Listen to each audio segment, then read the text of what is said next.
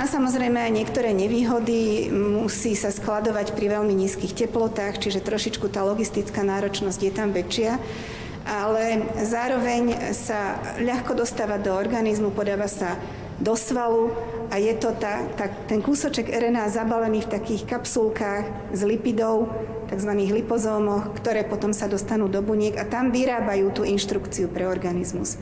Takže je to veľmi moderná vakcína, vkladá sa do nej veľká nádej a teda ja osobne verím, že naozaj nám môže pomôcť dostať sa z tejto situácie. Veď nakoniec história nám poskytuje množstvo príkladov, kedy vakcína bola jediným riešením takéhoto problému. Poznáme pri pri kiahňach, pri obrne, pri osýpkach, nakoniec aj pri chrípke pandemickej, vakcína bola tou vstupenkou do lepšieho života. Tak ja verím, že aj keď to nebude okamžitý efekt, ako spomínal pán profesor Jarčuška, tak postupne tento efekt vlastne preváži nad tými problémami, ktoré prežívame teraz. Veronika, môžem sa ja opýtať niečo, pani profesorky? Nech sa páči. Veľa ľudí nám píše, že ako je možné, že sa takéto niečo podarilo za pár mesiacov a preto sa aj boja nechať zaočkovať. Áno, 10 mesiacov to trvalo od začiatku po koniec. A prípadne ešte jedna doplňujúca otázka. Mám tomu rozumieť tak, že keď sa napríklad ja nechám zaočkovať, tak už viac nebudem môcť dostať e, koronu a zároveň ja nebudem infekčný pre moje prostredie. No v takom prípade nerozumiem potom tomu, že prečo treba 50 až 70 populácie preočkovať, aby to bolo... To by som nechala na pána profesora, on ako infektolog veľmi určite to dobre vysvetlí. Ja by som skôr povedala k tomu, prečo sa to podarilo za taký rýchly čas. Ehm, teda okrem tejto mRNA vakcíny je tu celé spektrum vakcín, dnes vyše 100 vakcín je v štádiu klinického skúšania a je tam viacero faktorov. Máme určitú skúsenosť z, z epidémií SARSu a MERSu, kde už niektoré experimentálne vakcíny boli vyvinuté, boli overené na predklinických modeloch, dokonca aj v klinickom settingu. Čiže toto je jedna z vecí. Veľmi rýchlo sme mali informáciu o, o, o genetických základoch toho vírusu, čiže dalo sa hneď začať pracovať.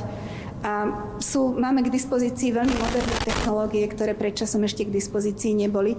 Čiže je tu viacero faktorov, ktoré prispeli k tomu, že sa to dá rýchlejšie. Plus samozrejme tie regulačné opatrenia boli upravené do takej miery, aby sa dalo efektívne s týmito vakcínami výjsť aj, aj na trh a do klinického skúšania. Takže viacero faktorov, prežívame modernú dobu, tak ja verím, že toto prispieje aj k rýchlemu uvedeniu naozaj do praxe.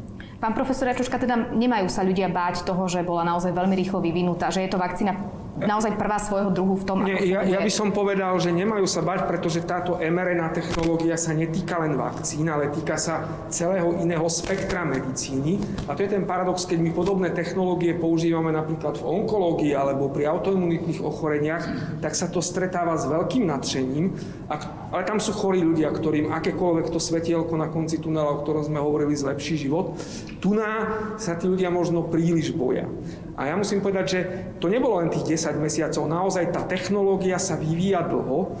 Je to v podstate overené, keby ste si zobrali o mRNA e, nejakých e, liečivách e, z PubMedu alebo z nejakej inej databázy, koľko je práce z minulosti, tak to nie je vec, ktorá sa teraz dala, len sa aplikovala do tej formy. A teraz na tú otázku, ktorú sa spýtal pán štátny tajomník. Áno, pán štátny tajomník, ak sa nechá zaočkovať, tak v zásade bude si vedieť vytvárať protilátky. Ak príde do kontaktu s vírusom, lebo môže prísť aj vakcinovaný, on si vytvorí protilátky tak, že v podstate na tej jeho sliznici toho vírusu bude veľmi málo a bude ten vírus tam veľmi krátko, čiže nebude riziko.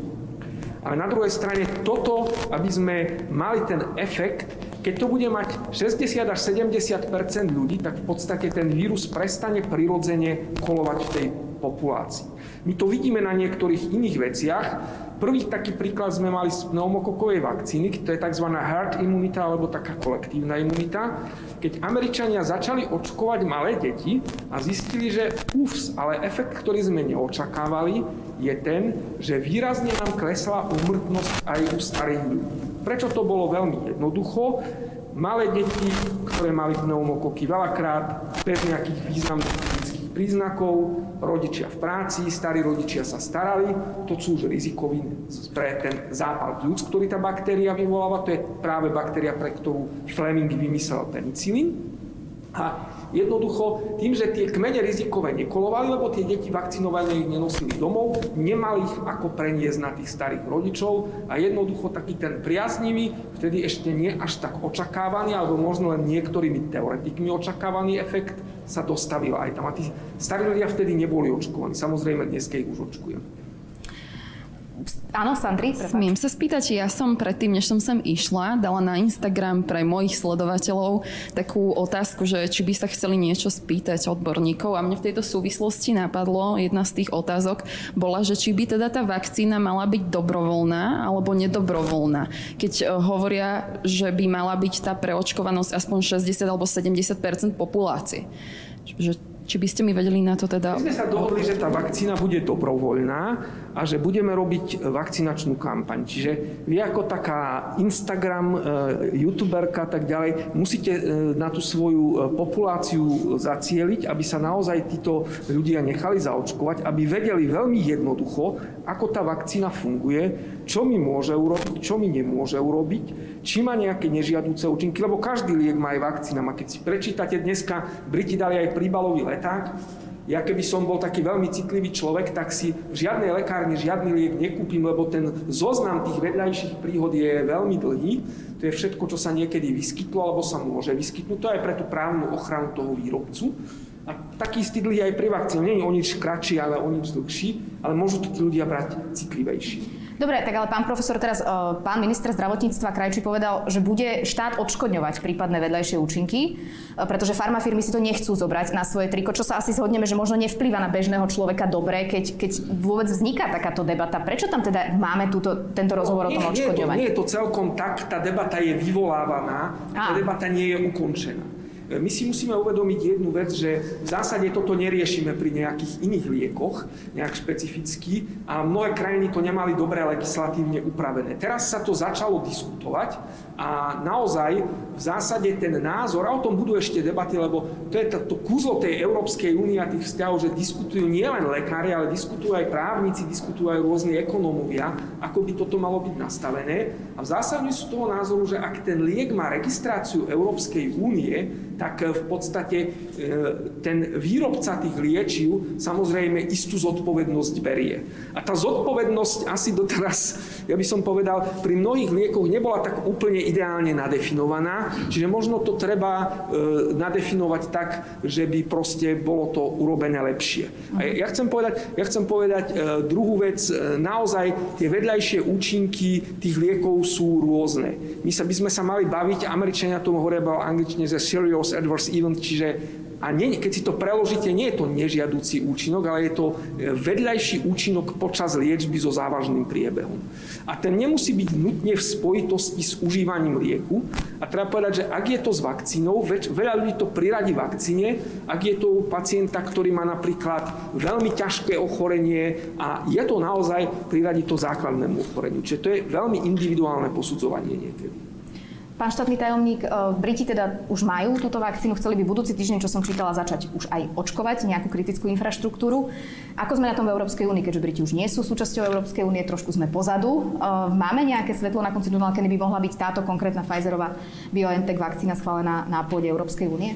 Určite máme o tom viacej pán profesor ako ja, lebo mm-hmm. je uh, súčasťou, súčasťou tej medzivládnej diskusie členských štátov Európskej únie, kde teda už, ako ste správne povedali, Británia nepatrí. Bude to trošku dlhšie trvať, pretože u nás e, to schvaluje Európska lieková agentúra a tá už sa nechala počuť, že ten proces beží, ale nebude taký rýchly ako v Británii. Možno aj preto, aby sme mali istotu, že európska populácia sa bude môcť cítiť bezpečne. A tu možno taká drobná vsúka, veľa ľudí mi píše, častokrát veľmi vulgárne, ale to nechcem v tejto chvíli komentovať, že e, keď sa necháš zaočkovať ty s tvojou rodinou, tak potom sa necháme aj my, lebo vy určite nebudete očkovaní. Lebo že akože vy konkrétne akože teda? ja a, a prípadne ešte zvyšok vlády. No tak ja by som to chcel na tomto mieste povedať, že ak by ste potrebovali niekoho, pán profesor, ako pokusného králika, ja sa hlásim ako prvý, nemám s tým absolútne žiadny problém. Chcem ísť do toho, chcem to vyskúšať, pretože si myslím, že ak toto má byť stupenka pre nás všetkých, aby sme toto mohli dať dole, tieto rúška, aby sme mohli začať cestovať, čo je esencia našej práce diplomatov, aby sme mohli začať žiť normálny život a neničiť ekonomiku a životy mnohých ľudí, ktorí žijú napríklad za našimi hranicami, tak ja sa rád hlásim ako ten pokusný králik. Snaď mi tretia ruka nenarastie. A, a tak takisto Ste v klube už. Som, výborne. A takisto by som chcel povedať, že keď sa rozprávame o tom, ako motivovať ľudí, tak my sa snažíme ísť tou pozitívnou cestou, napriek tomu, že niektorí to zobrali veľmi osobne. A tá diskusia o tzv. COVID pasoch sa už začala na úrovni Európskej únie. Ja tak trošku neskomene poviem, že vzniklo to tak trochu je v našom kabinete, ale dobré myšlienky sa evidentne rodia v rôznych kútoch Európy, takže zachytil som, že už začali o tom hovoriť v trošku inej podobe naši priatelia aj Stonci, ktorí to hneď zobrali tak trošku elektronicky, ako to u nich poznáme. A už sa o tom začalo debatovať aj na úrovni Európskej komisie. Medzi tým som chytil e, správy z Austrálie, e, ktorá hovorí úplne otvorene o tom, že izolovaný ostrov, kontinent v tomto prípade sa otvorí len za predpokladu a len tým, ktorí budú vakcinovaní. Čiže tiež sa snažia s takouto pozitívnou osvetou. A ja si myslím, že ak takýto COVID pas ktorý bol anonymný, by niesol so sebou túto informáciu. čo je ten COVID pas pre ľudí, ktorí možno nevedia, čo to je COVID pas. Viem si bude to medzinárodný očkovací preukaz? V zásade viem Také niečo tak? už dnes máme. No. Medzinárodné očkovacie preukazy už dnes máme a napríklad do niektorých krajín Afriky alebo Ázie vás bez zaočkovania na niektoré konkrétne choroby nepustia. Ale ten COVID pas by bol o tom, že by tam boli zaznamenané testy, Čiže ak niekto napríklad chce cestovať s e, menej ako 72-hodinovým testom, ale ešte nie je zavakcinovaný, tak toto je niečo, čo by ho mohlo pustiť bez akýchkoľvek problémov, to by určite ocenili kolegovia na ministerstve vnútra. Zároveň máme napríklad v našej vyhláške aj to, že tí, ktorí už prekonali COVID-19, tak uh, posledných 90 dní sú akoby neinfekční a teda môžu takisto slobodne cestovať podľa našej vyhlášky. Aj to by tam mohlo byť zaznamenané. A na konci dňa, keď už budeme mať vakcínu na Slovensku, tak by tam mohli byť aj vakcíny s nejakým anonymným QR kódom, keby ma ktokoľvek na hraniciach oskenoval, tak by mu to len dalo, že approved. Čiže schválené. Teda schválené, overené a môžem ísť ďalej. Toto by výrazne pomohlo naozaj cez hraničnému pohybu a mnohým z nás, ktorí sme na cestovanie jednoducho odkázaní, a ak toto má byť motivácia, napríklad pre 350 tisíc, čo je konzervatívny odhad Slovákov, ktorí žijú v zahraničí a pracujú tam alebo tam študujú, ak toto má byť motivácia pre mnoho Slovákov, ktorí si už dnes zvykli na to, že chodia na lyžovačku do Talianska alebo na e, zimnú letnú dovolenku na Maledivy, tak prečo nie? Prečo to neurobiť takto? A myslím si, že toto je spôsob, ktorým sa uberajú nie len európske krajiny, ale už som to zachytil aj v Kanade, aj v Austrálii a verím tomu, že toto by mohlo zabrať. Áno. Uh, Sandri, teraz podľa mňa sme dosť nahrali vlastne tvoje situácie, lebo ty si okrem všetkého, čo robíš, si pendlerka, žiješ v Rakúsku. To znamená, ty si vieš predstaviť ideu akéhosi COVID pasu, ktorý by ti možno že zjednodušoval tú, tú prepravu, pretože budeme sa za chvíľku aj s pánom Budským rozprávať, že, že budete to mať od 7.12. ešte trošku komplikovanejšie. Uh, vedela by si si predstaviť niečo takéto mať? Rozhodne áno, ja som si totiž to absolvovala ešte počas tej prvej vlny, to naplno, pretože vtedy som ešte stále pr- pracovala v potravinách v Rakúsku a vlastne to, čo som vnímala ako taký bežný človek, že bol ten najväčší problém, bolo to, že každá strana ako keby vtedy vyžadovala niečo iné.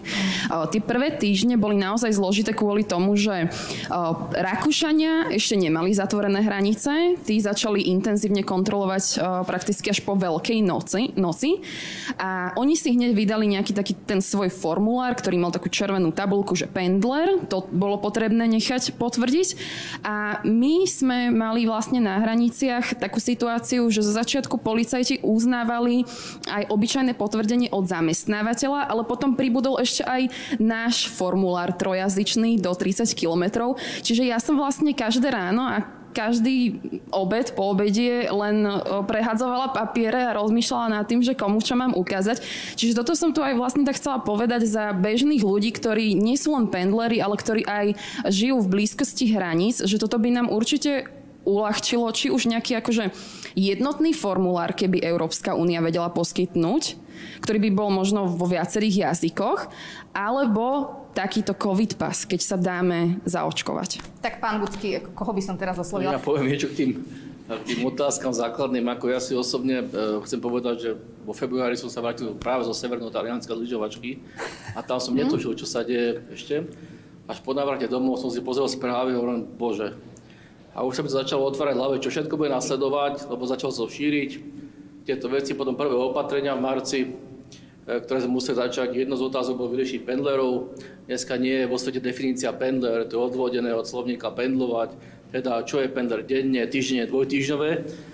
A teraz sme sa snažili aj s pánom Hanu hygienikom, aj na krizových štáboch, teda nájsť ten spôsob čo najoptimálnejší. Áno, kolegyňa hovorila, že je to, bolo to zložité, Zložité bolo preto, lebo e, veľa ľudí teda pracovalo v zahraničí, v susedných krajinách aj iný spôsob, ako je legálny, alebo ako je obvyklý. A to sa presne ukázalo na to, že začali sme kontrolovať tieto potvrdenia, alebo tieto, či pracujú, či bývajú. A zrazu začali vystupovať e, v kice z láku a chodili po poliach. Tak potom sme museli hľadať, som na to upozorniť, teda hľadať riešenia, ako to dať e, čo najviac do takého optima. Tak sme vymysleli to tlačivo trojazyčné, dneska už je štvorjazyčné. Ja dúfam, že už nebudeme takto razantne potrebovať, že sa posunieme ďalej ale hovorím, že pre policajný zbor to bola veľmi ťažká úloha, teda nastúpiť na tie hranice. My sme v úvode začali vlastne takou masívnou informačnou kampaňou, kedy sme začali, snažili sa informovať ľudí, ktorí prichádzajú na Slovensko, tými letákmi, čo sa vlastne deje, aby dostali tie prvé informácie. Postupne sa tie, tie opatrenia menili, výhľašky prichádzali úradu verejného zdravotníctva. Až sme sa dostali, dostali do stavu, kedy sme aj vláda rozhodla o zavedení hraničných kontrol tak našťastie naše členstvo Európskej únii ako pre našu službu hraničnej cudzickej policie je jedna povinnosť pripraviť v prípade potreby modely zavedenia hraničných kontrol, takže sme boli ako tak pripravení na tieto veci. A keď chcem povedať, že Slovenská republika má 88 hraničných priechodov oficiálnych, tak si asi viete predstaviť, čo by to znamenalo obsadiť 88 hraničných priechodov. A to téma je veľmi široká, veľmi zložitá bola pre nás a práve aj chcem poďakovať rezortu diplomácie, že sme sa dali dohromady a veľmi úsobné úzke kontakty a sme komunikovali najmä so susednými krajinami, ktoré hraničné priechody nechať otvorené, ktoré zatvoriť, tak aby sme čo najviac koordinovali tieto opatrenia spoločne. Mali sme problém s Polskom, kedy Polsko nechcelo otvoriť hraničných priechodov, boli tam len dva hraničné priechody otvorené. To bolo pre našich občanov, ktorí bývajú alebo pracujú v Polsku alebo dochádzajú, to bol strašne veľký problém s Českou republikou, keďže máme vzťahy dobré, tak tam, tam to išlo veľmi jednoducho, ale jednoduchšie. S Rakúskom, Rakúsko malo v tej dobe úplne iný postoj k riešenia tohto problému na hraniciach ako Slovensko. To znamená, aj tam sme museli komunikovať s rakúskou stranou, takže e, tá situácia veľmi zložitá, veľmi náročná. To znamená, policajti boli zasadení s vojakmi a zo dňa na deň, zo noci do rána sme museli pripraviť tie systémy, technológie, tak aby sme čo najviac teda mohli riešiť tie veci, ktoré nám ukladala vláda a vyhlášky rezortu úradu verejného zdravotníctva. Môžem na to trošku nadviazať a presne toto, čo hovoríte, ja sa vám tiež chcem poďakovať za úžasnú spoluprácu našich rezortov. Bolo pre mňa na druhej strane dôkazom, že všetko zlé môže byť na niečo dobré. A ja si myslím, že v momente, keď sa uzatvorili hranice, tak mnohí, ktorí predtým volali po pevnosti Slovensko napríklad, pochopili, že toto nie je cesta. Lebo sa ukázalo, že na niečo, čo tu máme len niekoľko rokov, keď chceme dve ročia plus minus, nie je automatické. A týka sa to najmä tých, ktorí si to mysleli v dobrej viere a postavili si domčeky v Rajke alebo v nárakúskom pohraničí, alebo si zvykli, že ísť hore dole do Brna, napríklad pracovať do nemocnice je úplne jednoduchá vec. A zrazu sa to všetko práve kvôli pandémii skončilo.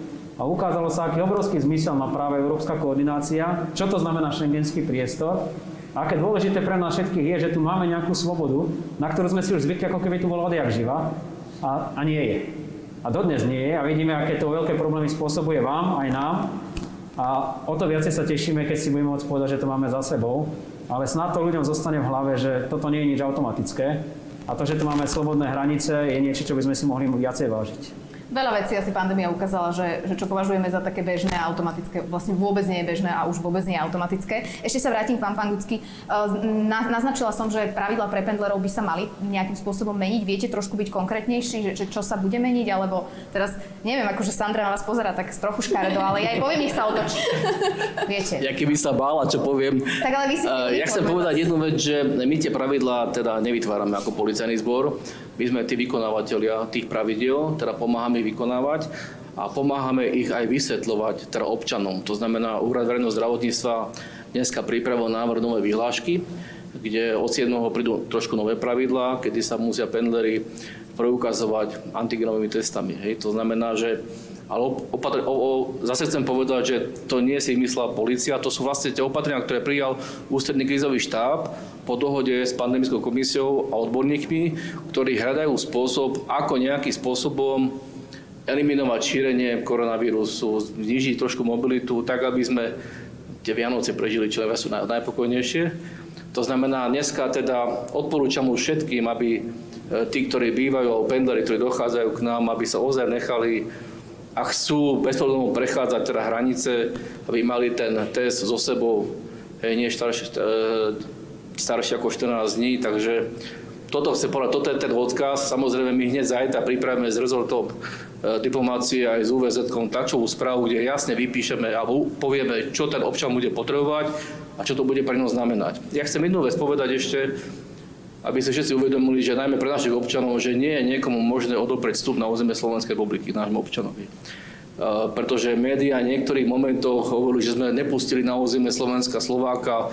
To vôbec nie je pravda. My sme sa snažili vykonávať tie opatrenia, ktoré hovoril opatrenie Úradu verejného zdravotníctva, to znamená, hovorili sme tri o karanténnych opatreniach a tri sa osoby vrátili radšej na územie susedného krajiny a doriešili ste formality, ktoré boli potrebné na to, aby mohli vstúpiť.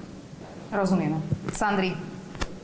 OK, tak veď prežijeme, aby dobre bolo. Uh, poďme ešte trošku k tomu, k tomu očkovaniu, lebo naozaj je to dnes ešte možno o trošku väčšia téma ako inokedy. Uh, vy ste začali, pán štátny tajomník, hovoriť o tom, že by, by bolo dobre ísť s pozitívnou motiváciou na to, aby sa čo najviac Slovakov dalo zaočkovať. Tie čísla ohľadom toho očkovania a tie prieskumy ukazovali nejakých 27 necelých percent Slovákov, že by sa dali zaočkovať. Budeme mať od pani Klingovej aj možno, že novšie čísla, ale ešte predtým sa opýtam, že keď sa rozprávame, pani profesorka a pán profesor, o tých pozitívnych opatreniach. Viete si predstaviť, že napríklad ten, kto je zaočkovaný, by nemusel nosiť rúško? Existuje možno aj takáto nejaká myšlienková alternatíva? Pani profesorka, pokojne. Myslím si, že by to bolo možné. Samozrejme, musí tam uplynúť nejaká doba od vakcinácie, kedy sa zistí, že naozaj ten človek je chránený pred infekciou a že nie je rizikový pre, pre ostatné, pre svoje okolie. Takže táto možnosť tu je, ale samozrejme imunita po vakcinácii sa vyvíja určitý čas.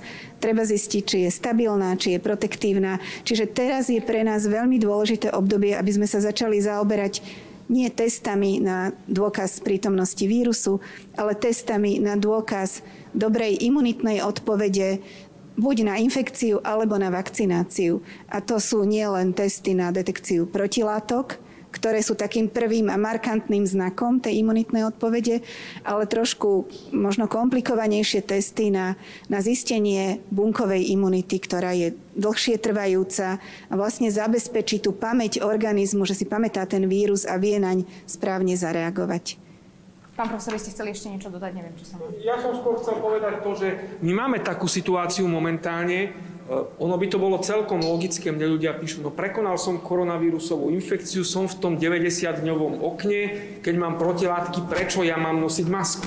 No. Hej. V zásade ten človek z hľadiska ochrany svojich práv má pravdu, pretože on nikoho nenakazí, ani sám seba nemôže nakaziť.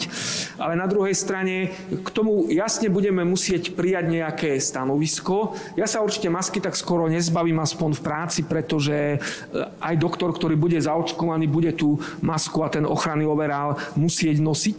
A ja si myslím, že to, čo ma naučilo, ja som to už raz do nejakých médií dal, že bol som v jednej singapurskej rodine v Singapure a tam e, bolo dievčatko v maske, mamička v maske a proste ono hovorili, že e, to dievčatko má nejakú takú vážnejšiu troška chorobu. Mama cítila škrabanie v krku, tak hovorí, my to robíme bežne možno e, tretinu času, pretože sa takto navzájom chránime. Dneska, keď sa bavíme s učiteľkami v materských školách, v škôlkach, tak naozaj ten počet tých infekcií dýchacích ciest klesol. Veľmi výrazne. Profesor Dlholudský hovoril, že dieťa musí byť prvých 5 rokov často choré, aby bolo potom 50 rokov zdravé. Takto funguje imunita. Čiže ani nevieme, či je to úplne dobré, hej? ale v každom prípade tie masky nám pomáhajú. A možno bude taký ten štandard, ktorý tá juhovýchodná Ázia má. Cítim sa nedobre, kašlem, kýcham, alebo som ja nejak ohrozený, s tou maskou bežne idem. Nebudú už na toho človeka pozerať ako na exota. Súhlasím, súhlasím, že vlastne v tej presne oázi, o ktorej hovoríte. Ja mám rád jedného takého speváka, sa volá Alan Walker, ten chodil v maske už dávno predtým, ako vznikla tá cool. pandémia. A dokonca jeden zo singlov natočil vo Wuhane. Áno, pani profesor. Ale to už je zrejme otázka skôr sociológov, psychológov, aby vplývali na ľudí a toto robili z vlastného popudu, z vedomia toho, že chcú chrániť okolie.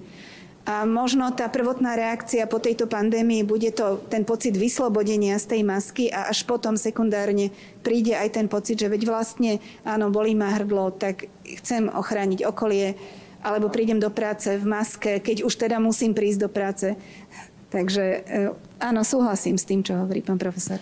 Máme tu odborníčku na dezinformácie, na strategickú komunikáciu z Globseku, Katka Klingová. Už sa dostávame konečne aj k vám, lebo akurát sme vás odsekli tam, kedy sme vás išli, išli vyzvať.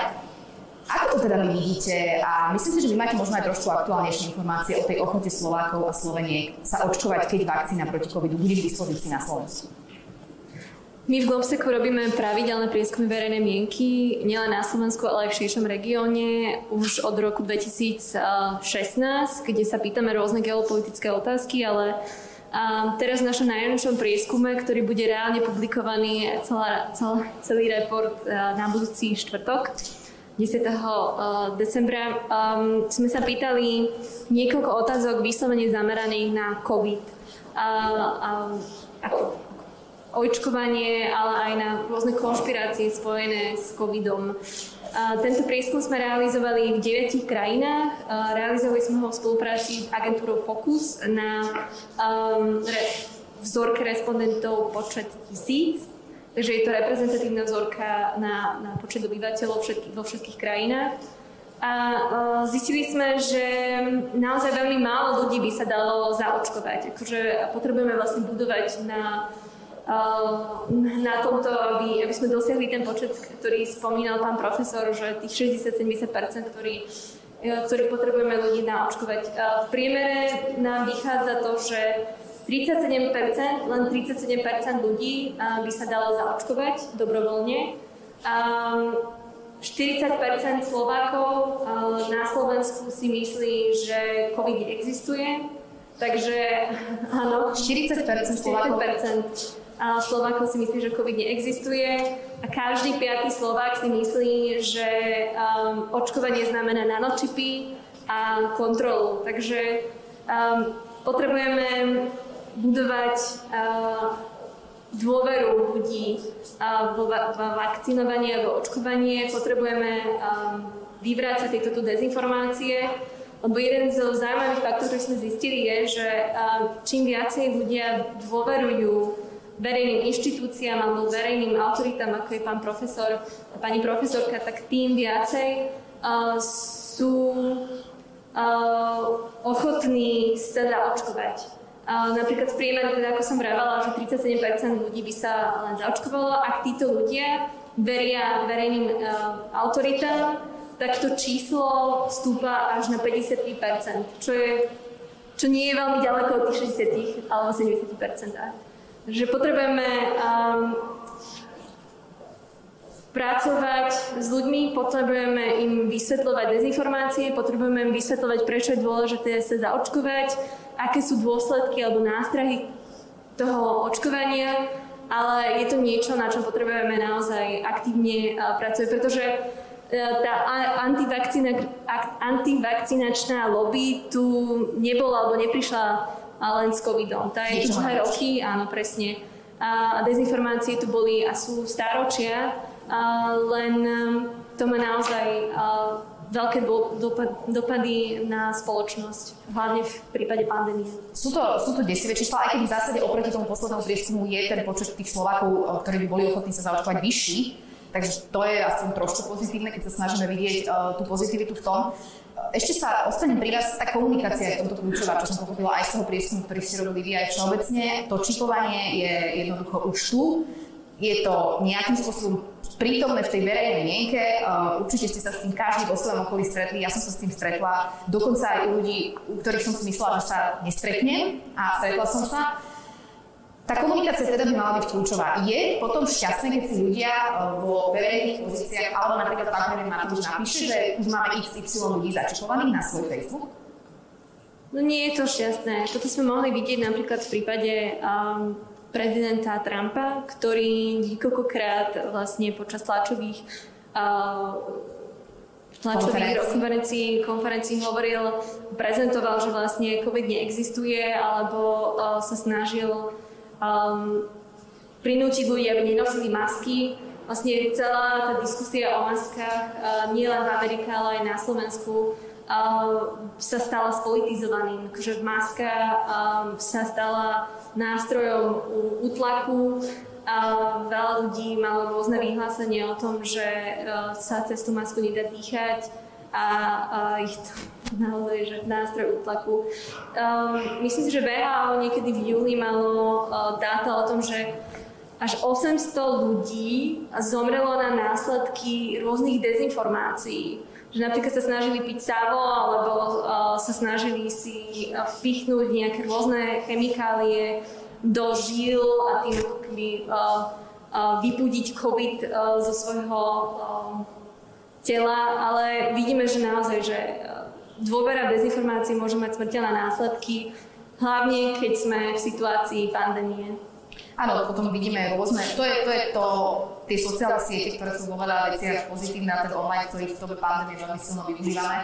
Ale na druhej strane e, aj to množstvo informácií, ktoré tam aj osoby, ktorí možno veľa ľudí vedore zdieľajú a rôzne recepty, ako sa vyliečiť z covidu. A, alebo to, že pán prezident e, stále súčasný Trump povedal vlastne, že dá sa to liečiť rôznymi alternatívnymi spôsobmi je asi pochopiteľné, že tí bežní ľudia nie sú ani infektológovia, ani virológovia, ani lekári a možno niekedy ani nejak výrazne vzdelaní v tejto sfére, pretože majú každý svoj vlastný život a tak veria principiálne tomu, alebo tej, koho volili, kto je sympatický, takže o to viac tá diskusia mala byť citlivovaná, možno, ani žarty, ktoré sú možno bežné pre niekoho, by sa robiť nemali na nejakej úrovni. Sandri, ty, ty na to vieš, čo máme zarancovať, ty máš veľa odberateľov, dávala si aj možnosť spýtať sa, čo ľudí zaujíma. Ty sa stretávaš s týmto názorom, že že vlastne očkovanie je čipovanie, že testovanie je čipovanie, že rúška sú nástroj nejakého ovládania tejto celej našej celosvetovej komunity? Ono, ja musím povedať, že ja mám uh, veľmi ako by som to povedala, uh, vzdelanú komunitu ľudí, ktorí ma sledujú a ktorí sa orientujú v týchto veciach a nemajú tendenciu uh, veriť možno na nejaké dezinformácie, po prípade nemajú konšpiračné skreslenia až v takomto meritku. Ale stalo sa mi napríklad, keď som robila video o španielskej chrípke, kde som viac menej porovnávala určité no, podobnosti so súčasnou situáciou, že napríklad antiruškári boli aj vtedy. Uh, jednoducho, tam sa mi stalo, že do komentárov prišli naozaj ľudia a začali ma napadať takým spôsobom, že ako si ja dovolím porovnávať španielskú chrypku s covidom, veď predsa na španielskú chrypku zomrelo toľko a toľko miliónov ľudí a že jednoducho toto je len obyčajná chrípočka v, v porovnaní so španielskou chrípkou. Ale uh, jednoducho nestretávam sa s tým čipovaním, našťastie, to sa mi ešte nestalo, ale určite s takými, ako by som to možno povedala, uh, neveriacím prístupom už len z toho titulu, že nikoho takého nepoznajú napríklad, kto by to mal. Alebo... Áno, áno, kto by mal COVID, že jednoducho preto to tak aj bagatelizujú. No, nám sa stalo, že pacient, ktorého sme s ťažkým covidom prijali na kliniku, my stále robíme taký ukázok, kde vidíme zápal plúc, jednoznačný zápal plúc, potreba kyslíkovej terapie, nevedia sa udýchať, relatívne mladí to ja nemôžem mať COVID, čo bude obyčajný zápal plúc, Čiže aj to sa stane. Čiže naozaj, naozaj, e, to je vec, ktorú si možno neuvedomujeme na tej španielskej knihe, ja som si videl článok, ktorý porovnával, ako by COVID vyzeral v roku 1918, čiže pred nejakých 102 roky, a zrejme tá tak použiť cudzí výraz, alebo termín, tá úmrtnosť nebola dramaticky odlišná od kliniky, ktorá bola vtedy, tá veda zapisovala neuveriteľne pokročila aj ten spôsob tej epidemiologickej ochrany úplne, úplne iný. ja som chcela k tomu len povedať, že tieto javy, s ktorými pardon, sa dnes stretávame, sú takým spoločenským paradoxom, pretože dnes prežívame dobu, kedy každý dáva svoje fotografie, fotografie svojej rodiny na sociálne siete. Máme karty v peňaženkách, je dokonalý prehľad, keby niekto chcel o tom, čo nakupujeme, e, aké potraviny jeme. E, proste nechávame o sebe vedieť všade na každej, na každej pri každej príležitosti a náhle sa bojíme akéhosi začipovania, keď vlastne už ani nie je o nás zistiť akú informáciu, lebo všetci alebo veľká väčšina ľudí tieto informácie dobrovoľne odovzdávame do, do priestoru, ani nevieme, kam sa všade dostanú. A potom druhý paradox je v tom, že keď aj sa vrátime treba s tým vakcínam a nejakým vedľajším efektom, tak my sami sa nesprávne stravujeme, fajčíme, niektorí popíjajú viac alkohol, čiže sami dobrovoľne si privodzujeme chronické ochorenia a to sú veľmi závažné vedľajšie efekty nášho správania, ktoré majú veľký vplyv na naše zdravie, ale to považujeme za akúsi samozrejmosť. Takže možno to naozaj pýta, aby sme veľa vysvetľovali ľuďom, že sa nemajú čoho báť, že všetky tieto záležitosti okolo očkovania, aj, aj um, okolo informácií o, o, o víruse SARS-CoV-2 sú naozaj informácie, ktoré sú podložené a že títo hoaxy proste nemajú za sebou žiadne fakty.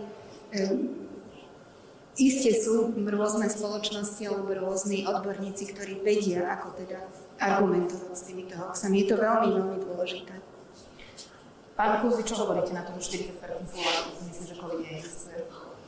No, bohužiaľ, reprezentatívnu vzorku takýchto ľudí máme aj v parlamente. A tiež tomu neveria, že kým to nedostali. Otázne ešte, ešte stále, začali No prečo je zrejme, že to potom ľudí, áno, aj mne sa to stalo, vyliečil som to síce do maximum odkov, sú aj takéto zázračné prípady medzi poslancami na Leali. Dnes som zachytil správu, že ich podstatne viac, ktorí predtým s týmto pomenovaním, že mám COVID, mali problém. A ukazuje sa, že ich rady sa odvracajú. Ale je to každopádne veľmi zlá správa pre nás všetkých, pretože ak máme dnes napríklad účinne využiť vakcínu, ako povedal profesor, je 60 až 70 zaočkovanej populácie, z toho 40 si myslí, že na čo sa vakcinovať proti niečomu, čo neexistuje, tak, tak máme problém. Musíme naozaj výrazne zlepšiť našu strategickú komunikáciu a tu si sypeme popol na my všetci, vrátane ministerstva zahraničných vecí, ministerstva zdravotníctva, školstva a mnohých ďalších, ktorí sú do tohto procesu zainteresovaní. Niekde sa asi stala chyba. A ja osobne som ako líder presvedčený o tom, že musí existovať maximálna sloboda slova, to je pre mňa svetá záležitosť. Na druhej strane nie je žiadny tajomstvom, že v svojich štátoch, ktoré tu boli spomínané, a takisto v Európe sú to častokrát boty, iná inteligencia, ktorá raketovým spôsobom šíri informácie o tom, že práve COVID neexistuje, alebo o tom, že s vakcináciou prichádza čipovanie, nakoniec počuli sme aj počas testovania, kedy si viacerí začali vrtať v že naozaj sa tam nič nenechalo. Toto sú naozaj vážne veci. Ja sa pýtam, či umelá inteligencia, boty, ktoré sú nastavené na to, aby robili zle tejto spoločnosti, by mali mať tiež slobodu slova. A to ešte sa týka tzv. fake profilov, ľudí, ktorí nemajú reálnu identitu, ktorých ja na svojom profile evidujem množstvo, stovky až tisícky, a sú to práve zhodnosti tí, ktorí roznášajú takéto hlúposti po internete, a na toto potrebujeme asi celú Európsku odpoveď, aby tu bola vyššia miera sociálnej zodpovednosti aj sociálnych médií. A dám vám jeden konkrétny príklad, ja mám za sebou, myslím, že 7 rôznych kampaní, a hlavne tie posledné sú veľmi prísne, pokiaľ je sociálne siete. Keby som si chcel zadať politickú reklamu, tak uh, predtým musím niekoľko násobne uveriť svoju identitu.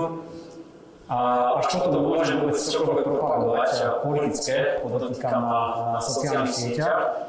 Keď si založíte vyvedenie 30 rôznych profilov, dokonca na jednu novú adresu, s fotkou prírodu na autorke, ale s vlkom, ale s niečím podobným, na čo sme všetci pomerne často zvyknutí, tak to Facebooku vôbec neprekáža, že týchto 30 profilov využíva práve tú sociálnu sieť, kde si názor zdieľajú, lajkujú veci, a keď hovoríme o 30, alebo to v stovkách, v tisíckach, 300 tisícoch, čo vidíme na nejaké zdieľanie niektorých nás veľmi pochybných videí, alebo veľmi pochybných fotografií, tak máme problém, pretože my sa tomu nejak zase nebránime. Stále si nesmieme mať tú absolútnu slobodu slova, čo je v poriadku. No dobre, ale tak poďme na úrovni proste, čo čo s tým dali, no. akým spôsobom sa dá, môžeme sa stiažovať, ale vlastne netreba čakať, že sa začne regulovať sám, že je tiež súkromná firma, ktorá musí podliekať nejakým pravidlám, ktoré sú stanovené a mám pocit, že možno ten niekto tejto debate chýba. Áno, to je naša chyba, to čo hovorím, zatiaľ sme v Európe chápali slovo slova ako absolútnu, čo je v poriadku, do tej miery hovoríme o reálnych slovách. Ale čo ja si viem predstaviť je, že by Facebook alebo Instagram alebo YouTube alebo aj ďalšie sociálne siete mali identifikované kontrolovať a druhá dôležitá vec, čo sa v niektorých deje, aby tí, ktorí potom zdieľajú nejaké informácie, alebo mi vulgárne nadávajú a posielajú moju rodinu na smrť, čo je dennodenná záležitosť, aby potom za to niesli aj zodpovednosť tak, ako by ju niesli, keby mi to povedali na ulici pred ministerstvom. Hmm. A toto sa bohužiaľ na sociálnych sieťach nedeje. A samozrejme toto vákuum, túto pomyselnú slobodu navyše, zneužívajú tieto skupiny ľudí v maximálnej možnej miere a zneužívajú natoľko, že 40% ľudí sa nechce nechať zaočkovať proti niečomu, čo neexistuje a 800 ľudí si pichne savo, pretože niekto múdry povedal, že toto je riešenie, ako sa vysporiadať s covidom. No, s týmto niečo musíme robiť. Keď to náhodou poviem takto nahlas a dokonca otvorene aj v takomto prenose, tak už vidím, ako pofiderné médiá zase o mne zajtra budú písať, že liberál žiada, aby sa došlo k cenzúre v tejto krajine. A toto je veľký problém pre nás všetkých a verím tomu, že sa s tým dokážeme vysporiadať. Katka, prepač, Sandri, uh, pani Klingová, vy ste sa chceli zapojiť, pretože podľa mňa vy sa venujete dezinformáciám a šíru, šíreniu hoaxov. To znamená, aké sú nejaké cesty, ktoré by sme vedeli aplikovať bez toho, aby potom prišli priveľa článkov, že nejaký liberál chce niekoho utišovať a, a brať tú slobodu slova? Na Slovensku je vyše 1800 uh facebookových skupín alebo uh, pageov, ktoré šíria dezinformácie, ktoré sú už reg- regulárne monitorované blbec online nástrojom. Blbec uh, online? Blbec.online uh, nástroj, hej. To je to taký... Áno, áno. Um, máme tu vyše um, okolo 200 uh, Facebook, nie Facebookových, ale internetových stránok, ktoré tiež akože využívajú a šíria dezinformácie na to, aby zarábali. Takže šírenie dezinformácie je veľmi dobrý biznis.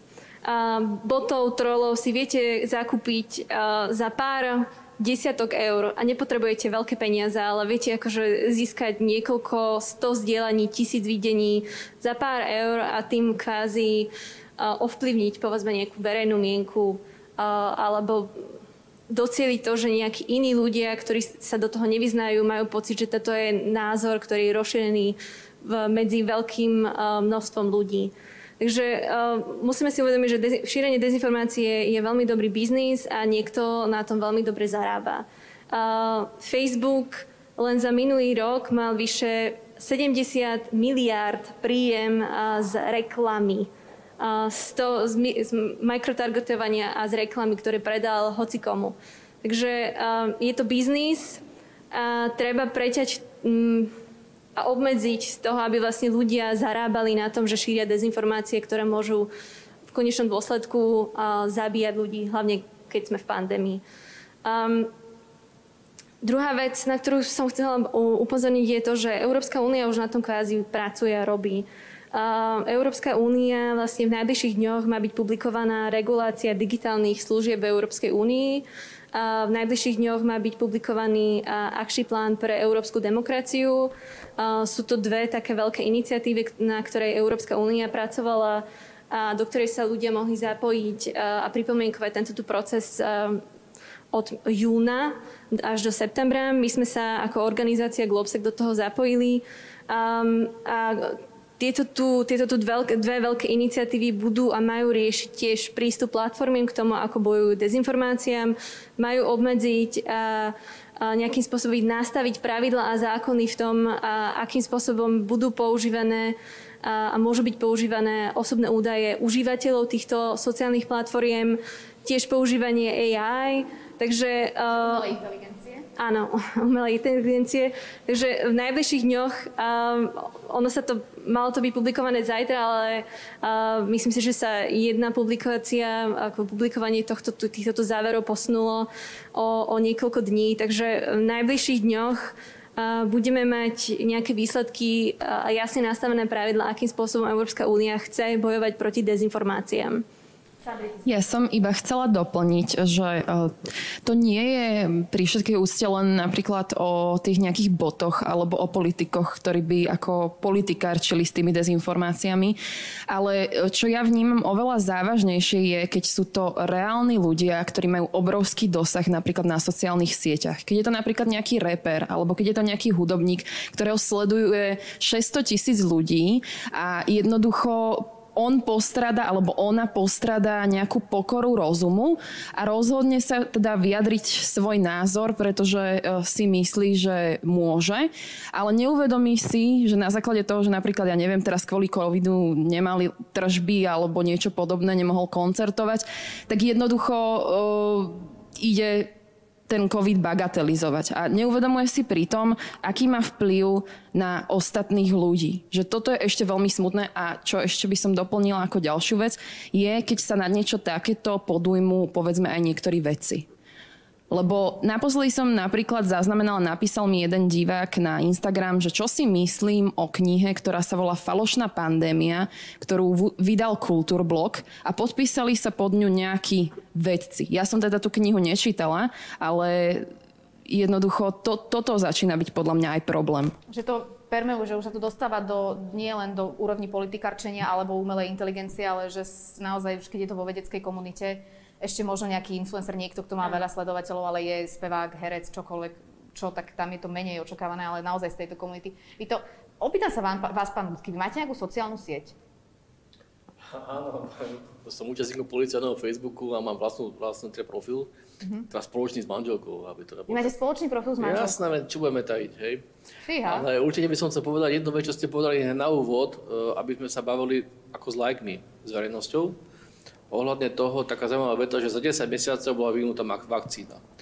No ja som tak na tým rozmýšľal, teda vo svojom prostredí a vo svojej komunite, teda policajnej, ale aj priateľov, čo mám, tak sa o tom rozprávame a tým, že ma občas pozývajú na pandemickú komisiu alebo na ostredný krízový štáb, tak veľmi rád počúvam odborníkov, teda najmä odborníkov, ktorí sa vyjadrujú týmto veciam, čo bolo potrebné. A tu chcem jednu vec povedať, že keď som sa narodil, tak viem, že bolo povinné očkovanie voči detským chorobám a to bolo vyše 50 rokov. Že? A vtedy sa vakcína vyvíjala predtým ďalších 20 rokov. Dneska za 50 rokov to vedecké poznanie a veda sa tak posunula dopredu, že ozaj naša spoločnosť je schopná vyvinúť vakcínu, teda ak spoločnými silami na to pôjdeme, tá celosvetová alebo celoeurópska ako Európska únia, tak je to výsledok, že firmy dokázali v rekordne krátkej dobe urobiť vakcíny, ktoré by mohli významne pomôcť teda k eliminácii šírenia tejto choroby tejto zlej choroby. Teda, hej.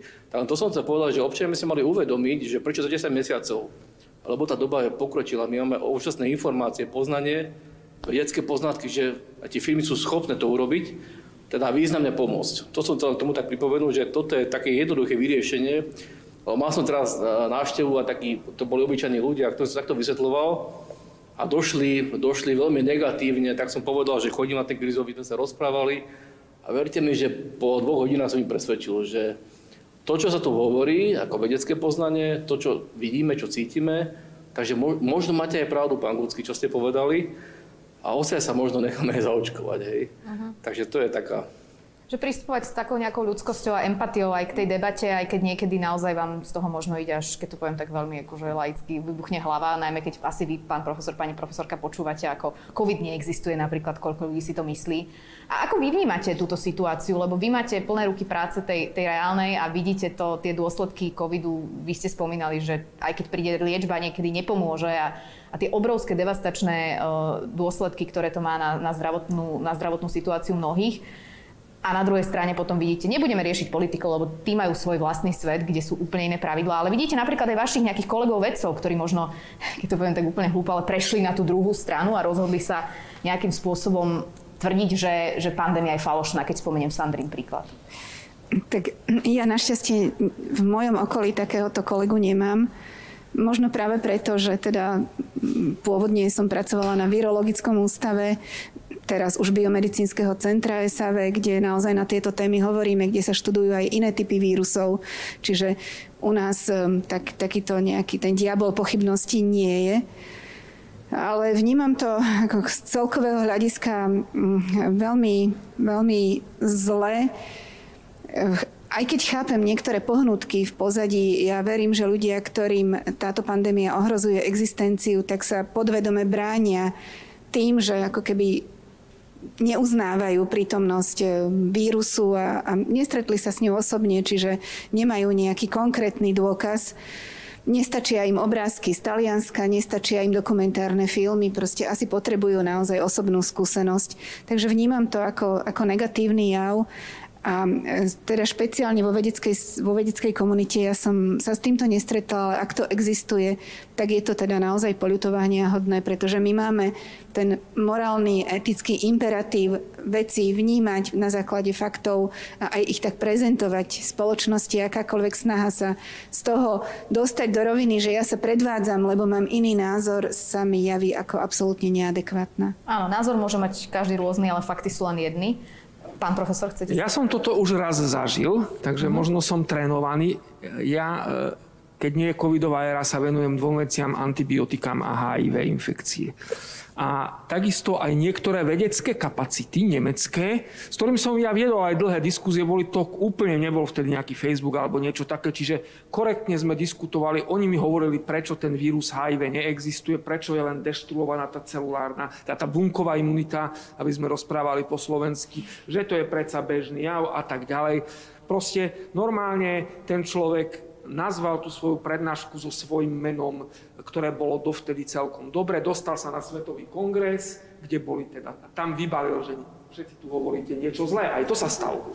Hej. Čiže naozaj, naozaj je možné, my sme videli ako farmaceutickým firmám, ktoré vyrábali lieky na HIV, tí HIV pozitívni pacienti, ktorí boli presvedčení, že to je stigma pre nich, áno, to je dodnes stigma u nás to ochorenie, aj keď e, máme liečbu, stále to je, ale oni im rozbíjali stánky farmaceutickým firmám na kongresoch proste, ten kongres HIV stále má pacientskú časť a lekárskú časť. A teraz už to nie je. Teraz už tá komunita to zvládla, tú komunikáciu. Trvalo to možno 7, 8, 10 rokov a tu toľko času nemáme. Tu nám máme čas veľmi krátky a ja hovorím, že možno tie veci, ktoré, e, lebo skutočne toto rozlúskli mnohí ľudia, ktorí boli zvnútra tej komunity, tých HIV pozitívnych, že áno, nešalte, nebláznite sa, však vám tá liečba pomôže a tak ďalej. A tu naozaj my musíme možno pracovať s takými nástrojmi, ktoré, ktoré sú pozitívne vnímané. Ja to poviem tak, my keď sa začneme vedci hádať, že či ten antigénový test v tom období bezpríznakového nosičstva má presnosť 40% alebo 70%, tak okamžite dávame vodu na mlyn tým, ktorí v podstate čokoľvek chcú spochybňovať, lebo viete, však vy vlastne neviete. Alebo aj naopak, keď povieme, že remdesivir nie je až taký účinný liek, tak však ochorenie, ktoré neexistuje, nemôže byť účinný liek. Ja dostávam takéto maily.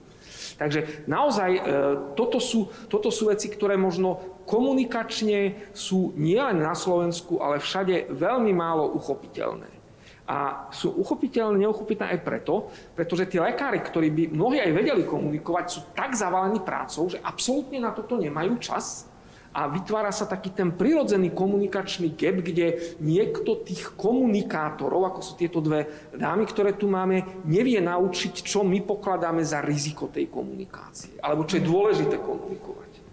Ak môžem k tomu dodať, ja si ešte myslím, že množstvo tých takých rôznych názorov vedeckých vyplýva aj z toho, že na, na scénu vstupujú tí politici, ktorí sa pasujú za odborníkov a vyjadrujú sa k veciam, ktorý, ktoré nie sú im celkom vlastné. Ja to nehovorím v zlom, hovorím to v dobrom, že toto častokrát vlastne tá, tá reakcia politickej scény alebo úmysly politickej scény, ktoré nie sú dobre komunikované, potom práve vyvolajú rozkol, pretože samozrejme každý sa snaží pracovať s tými faktami a, a ho ten svoj názor komunikovať naspäť. Takže je to súhra celého systému, ktorý u nás funguje, kde by naozaj veci mali byť veľmi dobre odkomunikované v rôznych oblastiach medzi rôznymi typmi odborníkov a až potom ponúknuté verejnosti. Áno, to je veľmi dôležité, čo ste vypovedali tiež, pán profesor, že keď sa už vedecká komunita, lebo veď mali sme debatu, obrovskú debatu ohľadom antigénových testov, ja viem, že som sledovala rôzne facebookové diskusie ľudí, ktorí sa do toho všetci vyznali a, a boli tam rôzne názory, tak potom ten bežný človek asi naozaj z toho má ešte väčší guláš. Ale oni všetci rozprávali v zásade rovnako, len riešili nejakú vedeckú otázku. Áno, len pre bežného človeka. Ale keď to riešia na takýchto forách, tak ten bežný človek zostane, e, zostane, preto napríklad ja nie som na Facebooku. No, tak. Ja takisto nie. Ani vy nie ste. Dobre. No a vidíte, a možno to, je, možno to je problém. Ale ja zase rozumiem, že popri tom všetkému, čomu sa venujú, na to nemajú čas. Ja tiež nie som zrovna doma chválený, že keď sa vrátim o 9. z pandemickej komisie alebo z ústredného krizového štábu večer, tak ešte idem odpovedať na maily ohľadom hraničného režimu cestovania a nakoniec aj o tom, že či tá vakcína je alebo nie je bezpečná. Rodine to veľmi neprospieva, musím povedať. A ja hlavne som rád, že moja mama nie je na Facebooku. Hoci teraz sa už tak natajňaša sem tam tvári, že niečo vie a, a začína mať podozrenie. Špízuje vás. No, obávam sa. A, lebo keby si tá prečítala potom niektoré komentáre aj smerom k jej synovi, k nej samotnej častokrát, tak to sú veľmi smutné veci. Čiže do istej miery sa vám nečudujem. Na druhej strane, práve ľudia ako vy nám tam neskutočne chýbajú, lebo vy ste tie autority, ktoré my by sme len prelinkovávali. Toto si pozrite, toto si prečítajte, tu je dobré video a o tom má byť aj toto naše video, že tieto vaše výroky a odpovede na niektoré časté otázky, ktoré dostávame, potom dokážeme zdieľať, verím, že adekvátnym spôsobom. Áno, lebo to je trošku začarovaný kruh. Hneď sa eh, k vám dostaneme, pani Klingová, že presne pani profesorka, čo ste vypovedali, že, že vedec nemá čas a kapacitu a niekedy ani chuť, lebo pri tom všetkom, čo má komunikovať do bežnej reči, tie náročné rôzne veci. Čiže logicky preberie si to politik a politička, ktorá zase má extrémnu chuť, lebo komunikovať a ukazovať sa v televízii to a, a všade inde je, je proste veľmi in a, a pomáha to všeličomu. A, a vlastne tým pádom, že on zoberie niečo, čo niekto iný nechce. A teraz čo má robiť? Teraz viete, že on len využije ako keby tu, ten gap, tu, tú vákuum, ktoré vzniklo a, a potom sa tie informácie strácajú, alebo potom sa ani nie, že strácajú, ale menia sa, mení sa ich význam. Nemôže každý politik a politička rozumieť tomuto fachu samozrejme absolútne. Možno sa to snaží aj zjednodušiť, čo je tiež, môže prísť o oveľa reality v tom. Takže je to taký, sme v takom čudnom bode, ja mám taký pocit, že, že jedni to chcú komunikovať a možno by ani nemuseli, a tí, čo by to mali komunikovať, tak tí zase na to nemajú priestor. E, možno, ak by som povedala k tomu, my sa snažíme komunikovať, ale nie cez Facebook, ale možno inými spôsobmi, lebo ja osobne teda, e, možno už je to aj záležitosť veku, ale mám pocit, že Facebook sa presne dostal do tej situácie, ako sa hovorilo o ohni, že je to dobrý sluha, ale zlý pán. A mám pocit, že sa stáva našim pánom a že toto je situácia, ktorá nie vždy je akceptovateľná, aspoň pre mňa napríklad. Pani Klingová? Kde začať? Um, nie, presne ako ste to povedali vy, aj, aj pani profesorka, pán profesor, je tu obrovské komunikačné vákum, ktoré uh, vzniklo z toho dôsledku, že uh, verejné inštitúcie alebo verejní predstavitelia dlhodobo uh, nekomunikovali s verejnosťou. Takže tu chýba uh, dôvera ľudí v inštitúcie, a, a to vidno práve v takýchto krízových situáciách, ako je pandémia, ako je, uh, ako, ako je lockdown, že, že tí ľudia nedôverujú tým ľuďom, lebo zrazu po dlhých rokoch akože sa im snažia niečo vysvetliť, to je zle odkomunikované, takže my potrebujeme budovať uh, to komunikačné know-how medzi uh, verejnými predstaviteľmi, a my sme napríklad práve kvôli tomu, ale nie len kvôli tomu, ale kvôli aj dezinformáciám vlastne sme na začiatku januára tohto roku pripravili takú príručku, že ako komunikovať a čo sú to informačné operácie, kde je jasne vysvetlené, že čo je bot, čo je hoax, čo je deepfake, aké sú rozdielne nástroje, ktoré využívajú rôzni aktéry, ktorí šíria dezinformácie, a aký je rozdiel medzi reaktívnou komunikáciou a strategickou komunikáciou. Pre, práve preto presne, lebo sme zistili um, z nášho výskumu, ktorý sme realizovali dva roky, že verejní um, činitelia a predstavitelia rôznych verejných inštitúcií, či už na štátnej, regionálnej alebo na lokálnej úrovni, nekomunikujú s ľuďmi a tí ľudia uh, potom, keď si otvoria ten Facebook, na ktorom vy napríklad nie ste, tak sú zavalení tým množstvom dezinformácií. A, a tie dezinformácie sú ešte navyše šírené algoritmami uh, sociálnych platformiem, ktoré ten hnev a tie dezinformácie ďalej šíria. Preto naozaj my potrebujeme dať slovo vám, expertom, a aby, aby ste ich aby ste ich, nechcem povedať, že prehlušili, ale by ste tých ľudí usmernili a povedali im úplne jednoduchým polopatistickým spôsobom, že toto nie je pravda. Ja som ten expert a neverte niekomu, kto sa skrýva za falošným profilom. Ja som tá autorita a, a toto je pravda a potrebujeme sa dať očkovať. Pán profesor rozprával o HIV.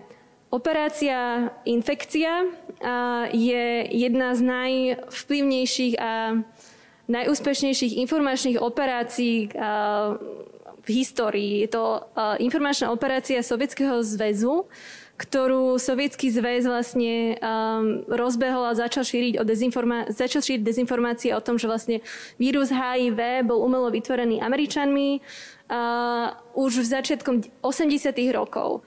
Ono sa to šírilo v 80. rokoch a vlastne doteraz je veľké množstvo ľudí, ktoré si myslí, že HIV ako vírus bol umelo vytvorený a bol to nejaký spôsob uh, nástroj podroba Američanmi vlastne uh, poraziť sovietský zväz. A niečo podobné vidíme vlastne aj, aj s covidom. Akože tie... Čínsky vírus Čínsky vírus, americký vírus, uh, nástroj podroby, nástroj zničenia ekonomiky, uh, nástroj útlaku, takže ono sa to opakuje a preto my vlastne potrebujeme vzdelávať uh, ľudí, potrebujeme budovať kritické myslenie a potrebujeme dať slovo tým autoritám, aby povedali, že naozaj toto je blbosť. Ľudia tomuto neverte. Um, veľmi dobre komunikuje policia. Uh, vy máte veľmi dobrý Facebook, uh, podvedy hoaxy policia Slovenskej republiky, kde, uh, na ktorom policia Slovenskej republiky aktívnym spôsobom a veľmi jednoducho a veľmi dobre vyvracia dezinformácie, či už sú to spojené s covidom alebo nie. Takže toto potrebujeme replikovať. A napríklad ministerstvo zahraničných vecí dlhodobo bolo jedinou inštitúciou, ktorá mala jedinou inštitúciou, ktorá mali vypracovaný koncepciu strategickej komunikácie. Takéto koncepcie a takéto oddelenia strategickej komunikácie potrebujeme založiť a prelinkovať na iných štátnych inštitúciách. Lebo tu nemôže byť pán štátny tajomník alebo pán minister Korčok alebo jeden účet policie, ktorý bude bojovať proti tým tisíckam alebo stovkám dezinformátorom a falošným účtom na Facebooku. Čiže vašu príručku by, príručku by ste mohli posunúť kolegom všelikde? A kolegyňam? No tak, tak ich vyskúšajte, keď sa stretnete na To, je, to vôbec nie je zlý nápad. Viete, že dajte si testík. Testovanie. Ja ale musím povedať, že k nejakému posunu došlo za posledné mesiace a napríklad ministerstvo zdravotníctva začína aktivnejšie komunikovať. Napríklad tieto antivakcinačné kampane, e, to vnímame už niekoľko mesiacov. Takisto ministerstvo školstva je veľmi otvorené diskusii o boji proti hoaxom alebo zdieľaniu rôznych fejkových alebo propagandistických informácií. Čiže tam niekde, to sú práve tie rezorty, kde asi treba začať, potom samozrejme vrátanie ministerstva obrany, už keď to prepojíme aj na niečo, čo mu dnes hovoríme hybridné hrozby. Čiže tá diskusia tu je, to by som chcel občanov ubezpečiť. Trvá to, ako to už býva zvykom pri veľkých štátnych kolosoch trošku dlhšie, ako by možno bolo žiaduce ale tu zase musím pochváliť eh, mimovládne organizácie, ktoré sa tejto téme aktívne venujú už roky, rokúce a veľmi nám pomáhajú s tým, aby sme aj tie naše informácie mohli potom aktívnejšie zdieľať, či už cez ich kanály, alebo zase ich informácie cez naše kanály. Čiže tá spolupráca tu je. Sú krajiny, kde to dokonca volajú, že elfovia. Napríklad v Pobalti je to úplne bežná prax, že sa ľudia bežní, takí ako vy, ja, alebo pán riaditeľ Gucky, samozrejme dámy, pani profesorka, pán profesor zapájajú ako elfovia, ktorí vyvracajú takéto nezmyselné správy na sociálnych sieťach. A toto tam neskutočne pomohlo, hlavne pri šírení propagandy z iných štátov. A ja si myslím, že táto spoločnosť je zrela na to, aby sme tento systém sfunkčnili, aby sme ho podporili a som presvedčený o tom, že to prinesie svoje ovocie. Dúfajme a budeme držať palce. Poďme to pomaly uzatvárať. E, celá táto diskusia sa nesie v duchu návratu k novému normálu. Ja sledujem otázky, ktoré stále chodia cez slajdo, e, ktoré sa dajú stále položiť, ak niekto má záujem. A veľa prichádza dosť konkrétnych. To znamená, čo sa bude diať vtedy, ak. Tak ja skúsim niektoré z nich položiť, alebo niektoré, ktoré som si aj ja pripravila, pretože naozaj významom aj hlbokej online je je sprístupniť tú komunikáciu a ten kanál toho, aj čo sa deje tu na ministerstve zahraničných vecí a európskych záležitostí, aj čo sa deje vo vašich všetkých kruhoch, e, čo možno nie je úplne bežné. Takže začneme, pán Gudsky, s vami. Dosť veľa otázok prišlo na to, ako bude vyzerať ten šengenský vnútorný priestor, či sa vráti k svojmu normálu vôbec niekedy. Tak ja dúfam a verím, že sa skoro vrátime k normálu. Keďže slúžim už strašne veľa rokov, tak som e, bol pri tom v podstate, keď sme vstúpali do Európskej únie, keď sme rušili vojakov na hraniciach, keď sme pílili závoru, prístupe do Schengenu. No bohužiaľ som bol aj pri tom, keď sme zavádzali hraničné kontroly opatovne, čo mňa veľmi vnútorne zasiahlo tým, že som neveril, že to niekedy sa ešte stane. A teda, čo chcem povedať, že tu je dôležité v rámci EÚ a v rámci sveta koordinovať tie postupy spoločne, teda aby všetky krajiny minimálne vo formáte V4 alebo vo formáte EÚ tie opatrenia medzi sebou koordinovali, aby jedna krajina nerobila to a druhá robila iné, lebo potom tí ľudia sú zmetení. To je to, čo sa stáva aj teraz, čo ste hovorili vy. Rakúsko má iné opatrenia, nebol lockdown, Slovensko nemá lockdown, má testovanie masív, alebo, plošná, alebo masívne.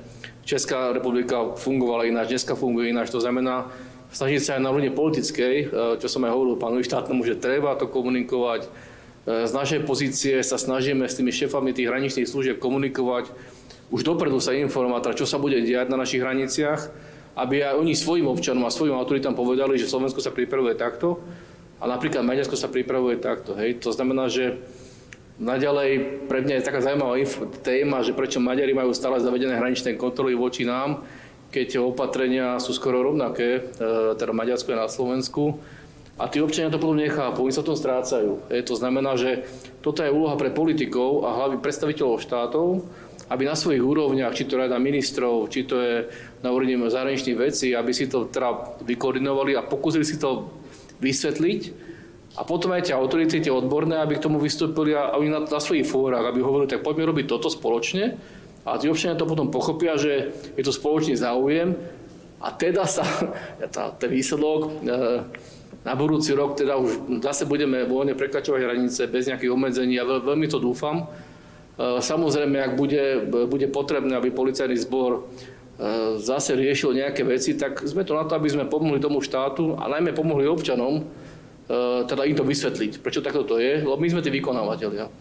A vždy sa snažíme aj na tých hraniciach, teda hneď hneď rieši sankciou, pokutou, tak radšej upozorňujeme, prosím, dáte si tie rúška, vstupujete, teda vystupujete z auta, teraz ste povinni byť registrovať, tak sa zaregistrujte, prosím vás. Ak to nevie, tak ten policajt ozaj zoberie ten telefón, tak pozrite, tu to máte, ja vás zaregistrujem, ste zaregistrovaní. Tak snažíme sa prizvukovať tým kolegom našim na tých hraniciach, ale aj vo vnútrozemí samozrejme, keď kontrolujú opatrenia, aby sa snažili komunikovať s tým občanom a nie, nie hneď represívne. Ak si niekto nedá povedať a opakovane to robí, no tak je mi to ľúto, tá sankcia je dosť vysoká. A si treba zasiahnuť. Teda, 1000 eur je dosť peňazí a 1650 ešte viac peňazí. To znamená, hovorím, že ak to dáme dohromady spoločne, e, bude e, dobre urobená vakcinácia, to číslo je nižšie, alebo nižšie, ak sme si očakávajú odborníci, ale osobne si myslím, že to je dobre štartovacia pozícia a to by sme mohli pridať spoločne. Hej. To znamená, že spoločne hovoriť hlavne rovnako komunikovať s občanom, využiť na to sociálne siete. Keď prišiel Facebook, ja som, tu, ja som tam nechcel chodiť vôbec. Policajný Facebook, hovorím, čo toto je. A dneska zistím, že tí ľudia, najmä mladšia stredná generácia, sú na tom Facebooku, na tých sociálnych sieťach, sledujú to, chodia im tie výzvy, takže čítajú, potom sa pýtajú. A našou úlohou, neviem, či autorit, z našej stránky, Facebook, Facebook pochvala policajnom Facebooku, to je super vec. Polícia potrebuje teraz pochvalu.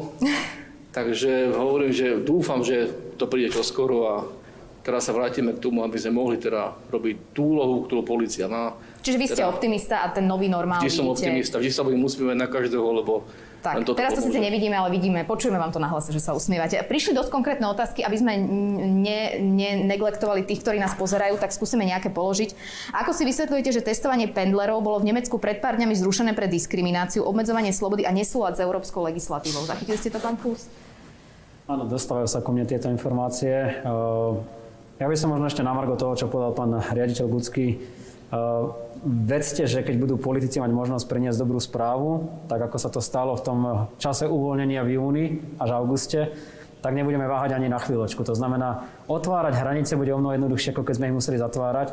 A ešte ťažšie potom komunikovať aj takéto nepríjemné veci, ako bolo eh, nedávno predstavené pretestovanie ľudí, ktorí majú výnimky, či už sa jedná pendlerov alebo o tých tzv. turnusových zamestnancov. Vedzte, nie je nám to vôbec príjemné. Ani Polícii Slovenskej republiky, ani Ministerstvu zahraničných vecí, pretože je s tým spojených obrovské množstvo problémov. A toto je jeden z nich, že vidíme, že niektoré krajiny pristupujú k tomu režimu o mnoho ležernejšie, ako napríklad Nemecko alebo Rakúsko, kde ešte stále nie sú hraničné kontroly. Občan Slovenska môže spokojne vycestovať do Rakúska bez akýchkoľvek podmienok, menej už napríklad do Česka. Ale pri návrate späť my vyžadujeme teda buď 72-hodinový negatívny PCR test, alebo v prípade týchto tzv. výnimkárov potrebu pretestovať sa v tých našich mobilných odberových miestach. Čiže vidíte napríklad tu na tejto úrovni, keďže každá tá krajina pristupuje opatrnejšie, menej opatrne, akokoľvek to nazveme, možno väčší priestor na nejakú európsku koordináciu, ktorú naznačoval aj pán Gucky? Že, že... Určite, ja by som si to veľmi prijal. Aby nechodili otázky. Máme že... tu viaceré extrémy. Ten maďarský je úplne zrejmy, kedy sa uzavreli od 1. septembra a v zásade úplne prerušili šengenský priestor ako taký na svoje územie. My máme ten taký menej striktný, že sme otvorení, ale je tam tá podmienka 72-hodinových negatívnych PCR testov alebo teda antigénu najnovšie od 7. decembra. A potom je úplne ležerný, voľný, ako majú napríklad Rakúšania, Luxemburci, Belgičania, kde v podstate stále nepocítili hraničný režim. Môžeme sa rozprávať o tom, ktorý z týchto režimov je správny. Tie čísla ukazujú, že niekde je to horšie chvíľu, potom niekde je to zase chvíľu lepšie. My sme sa vybrali touto cestou. Tí, ktorí ma sledujú na sociálnych sieťach, vedia, že nie so všetkými rozhodnutia sa, rozhodnutiami sa viem úplne stotožniť. Medzi také patrí aj toto pretestovanie pendlerov. Ale raz som súčasťou nejakej vládnej koalície, nejakej vlády. Táto požiadavka tu bola. Kolegovia z policajného zboru ju budú kontrolovať.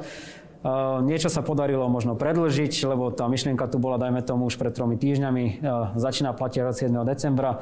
Niečo sa nepodarilo, je mi to ľúto ale tak sme tu na to, aby sme rešpektovali nariadenia a zákony, tak eh, nejak to skúsme vyriešiť tak, aby naozaj dobre bolo, aby to svetielko na konci tunela, ktoré sú pre mňa práve fungujúce vakcíny, bolo pre nás všetkých trošku bližšie. Ešte prišla jedna konkrétna otázka, pretože to mnohých ľudí zaujíma, teda prišla v rôznych obmenách. Eh, chceme sa poinformovať, či bude v mesiaci február možnosť cestovať do krajín Európskej únie, napríklad Londýn, eh, teda Británia, Norsko a teda bude potrebné sa preukázať PCR testom, tak Londýn už nie je v únii, či sa bude vo februári nutné preukazovať PCR testom občanom, keď cestujete do krajín únie? Priznám sa, neviem, či by som mal odpovedať o budúcom týždni. Mm-hmm. Vzhľadom na dynamiku, ktorú máme aj na ústrednom krizovom štábe pandemickej komisie a konzíliu, my samozrejme sledujeme tú ECDC mapu, ktorá jasne ukazuje, ktoré krajiny sú červené a žlté a snažíme sa za každým, keď tá krajina sa vo väčšej miere stáva žltou, ju preradiť do menej rizikového pásma. To sa stalo Írsku a som veľmi rád, že napríklad naši občania z Írska teraz môžu bez obmedzení prichádzať naspäť na Slovensko. Spojené kráľovstvo zatiaľ v takejto kategórii nie je a je to spojené ešte s jednou témou, ktorá je moja dennodenná a, a to je vystúpenie Spojeného kráľovstva z Európskej únie a teraz e, skončenie prechodného obdobia od 1. januára sa možno nebude dať e, ani tak slobodne cestovať do Spojeného kráľovstva, ako sme na to boli zvyknutí doposiaľ, pretože všetko záleží od toho, či sa dohodneme alebo nedohodneme na našich budúcich e, vzťahoch, ktoré by mali byť čo najvoľnejšie. Ja som ale väčšiný politický optimista. Ešte stále v hre je to, že sa dohodneme. Ak to tak bude, tak e, vlastne nejaké zásadné zmeny pri cestovaní by nastať nemali. A o februári, keďže Británia nabieha s vakcináciou ako prvá, by snáď už mohlo byť cestovanie do Veľkej Británie úplne bez problémov. E, to, že bude ešte pár mesiacov navyše trvať, kým budú všetci zaočkovaní, to je iná téma, ale, ale už by to nemalo byť také vážne, ako je to dnes. Ešte prišla otázka, ktorú položím pánovi profesorovi ako členovi pandemickej komisie. Aké budú ďalšie kroky, ak sa nebudú ľudia, teda Slováci, chcieť dať očkovať novou vakcínou? Myslíte už tak ďaleko, lebo počuli sme, že niekedy ani od týždňa na týždeň. Mikrofón. Je to tiež také istým spôsobom veštenie zo sklenenej gule, lebo ak sa nebudú dať, záleží od toho, že my vychádzame z nejakého matematického modelu že tých 60-70%. Ale my nemôžeme, to je nejaký proof of the concept, ktorý možno bude na nejakých iných číslach. To je jedna vec. Druhá vec, e, prirodzene aj tie najťažšie pandémie za dva, za tri roky väčšinou skončili. Hej. Videli sme to napríklad klasicky pri MERS epidémii, kde už v podstate tá vakcína bola v tej finálnej fáze vývoja, ale nebolo ju potrebné už používať, lebo ten MERS prakticky. Dodnes sa nejaký prípad MERSu pri tom vyskytne. Hej. Čiže naozaj e, toto nevieme povedať. E, na druhej strane ja si myslím, že e, ak nebudeme mať dostatočný počet ľudí vakcinovaných, v takej tej tlejúcej forme tu tá koronavírusová infekcia môže byť ešte, dajme tomu, rok a pol, dva, Možno to bude, aj keď bude tých 60%, to ja tiež nemôžem 100% zaručiť. Nikto z nás nie je taký, že povie, toto je ten break traf, ktorý to definitívne zlomí. Toto takto v medicíne nie je. To sú naše odhady a v tej medicíne nie všetky odhady 100% vyšli. Ale v každom prípade, dám už slovo pani profesorke, v každom prípade e, musíme nejakým spôsobom vedieť, že dlhotrvajúca, tlejúca infekcia, a to máme historické skúsenosti, má vplyv nielen na samotnú tú infekciu, ale vidíme to už aj na reálny život, na ekonomiku, na ďalšie veci. Čiže to sú ďalšie tie podporné veci, ktoré nejakým spôsobom by mali naše rozhodovanie ovplyvňovať. Áno, presne to som chcela dodať, že aby si ľudia nezobrali tú prvú časť vašej odpovede, veď tá epidémia, každá epidémia v nejakom bode skončí alebo zruší sa do nejakej veľmi silnej miery, ale že keď tu bude aj v malej miere, tak stále vlastne budú tu aj tie opatrenia, aj tie obmedzenia, s ktorými žijeme. Pani profesorka? Áno, toto je výborný argument napríklad na, ako dôvod na vakcináciu, aby sme zamedzili tým ďalším negatívnym efektom pandémie, ale chcem povedať, že špecifikum tohto vírusu je to, že sa šíri aj prostredníctvom asymptomatických osôb. To nebol prípad MERSu, ani SARSu, ani iných infekcií, kde naozaj proste ten človek, keď bol infekčný, bolo to na ňom vidieť, že je infekčný a preto sa dali veľmi rýchlo urobiť aj také tie izolačné, restriktívne opatrenia. Tu je stále tá hrozba, že ak nebude dostatok ľudí zaočkovaných, tak stále budú nejakí tí tichí nosiči toho vírusu, kde tá infekcia sa bude šíriť. Čiže je to čiste na tej spoločnosti, na nás samotných, ako k tomu pristúpime. Ak chceme vidieť lepšie dni, tak by sme mali naozaj zvážiť rácio tej vakcinácie. A teraz sa poďme úplne úprimne už ku koncu povedať, je to bezpečné? Dáte sa všetci zaočkovať, keď to bude možné a príde sem tá vakcína? Začneme, pani Klingová. Ja by som sa dala zaočkovať. Dali by ste sa zaočkovať. A ktoroukoľvek vakcínou, ktorá príde prvá? No teda. nie. Um, akože dala by som sa zaočkovať tou vakcínou, ktorú schválí Európska únia. Lebo napríklad v prípade Maďarska uh, oni chcú, myslím si, že očkovať ruskou vakcínou. Ja som voči nej skeptická. Takže ja dôverujem veciam, ktoré sú schválené a potvrdené Európskou úniou. Viete, na ústrednom krizovom štábe sa stretám s pánom profesorom Krčmerim, jeho je tak veľmi dobre počúvať, on tak hovorí takto ľudskou rečou. A na poslednom krizovom štábe sa rozprávali, teda, kedy budú tie, tie vakcíny, aby, teda, či sa dáme, nedáme, koľko ich príde, 150 tisíc, 300 tisíc, jedenkrát, dvakrát.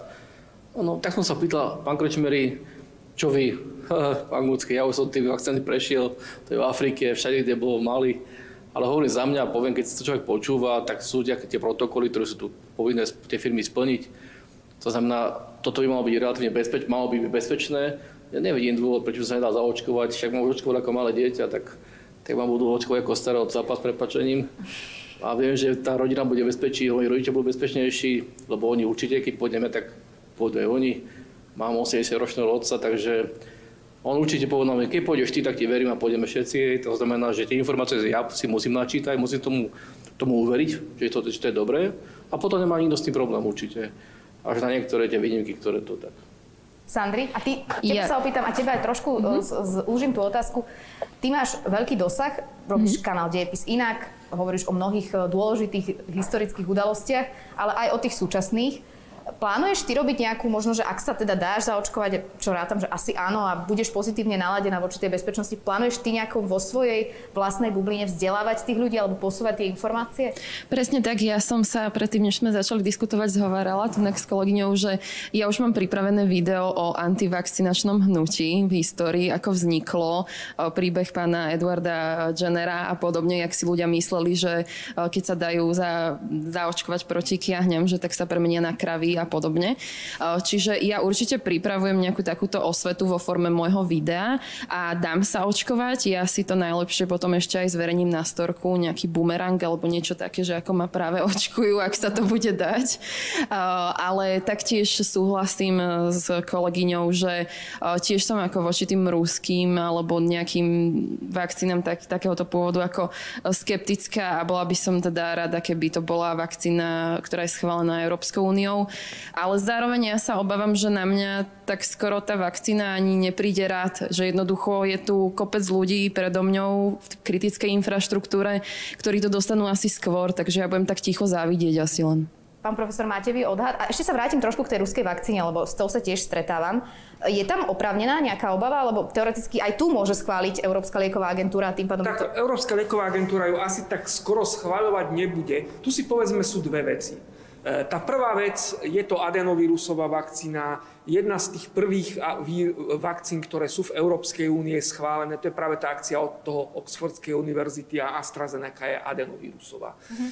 Ja nemám predsudky voči ruskej vakcíne, čo sa týka jej kvality. Musím povedať, ja sám som bol ruskými vakcínami ako malý chlapec opakovane očkovaný, nič mi to neurobilo, tu som. Tá vakcína, ja si myslím, že môže byť e, rovnako bezpečná. Rozprával som s kolegami z Ruska. Vyzerá, že to je naozaj relatívne kvalitná vakcína.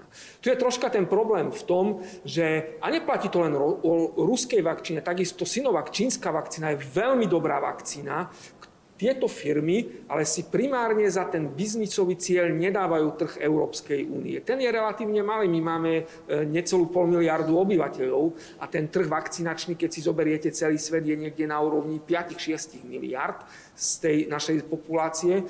Čiže tá ruská vakcína nešla podľa tých pravidiel klinického skúšania, ktoré sú platné v Európskej únie. Viac menej si myslím, že zverejnili im veľmi renomované časopisy a samozrejme aj s takou diskusiou, ktorá je oprávnená.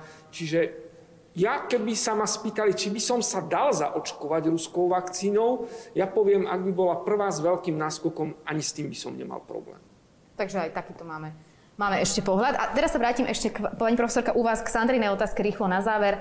Uh, kedy príde rad podľa vášho nejakého odhadu, ak máte nejaký na ľudí, ktorí nie sú v kritickej infra- infraštruktúre, respektíve v ohrozených skupinách, na to, aby sa zaočkovali? Ja asi nie som úplne najlepší respondent, pretože práve pán profesor je v tejto sfére aktívne účastný ale ja verím, že to bude niekedy v priebehu prvého pol roka budúceho roka, ak sa veľmi. Ja, ja, si myslím, že to môže byť, e, ja si myslím, že to môže byť podstatne skôr.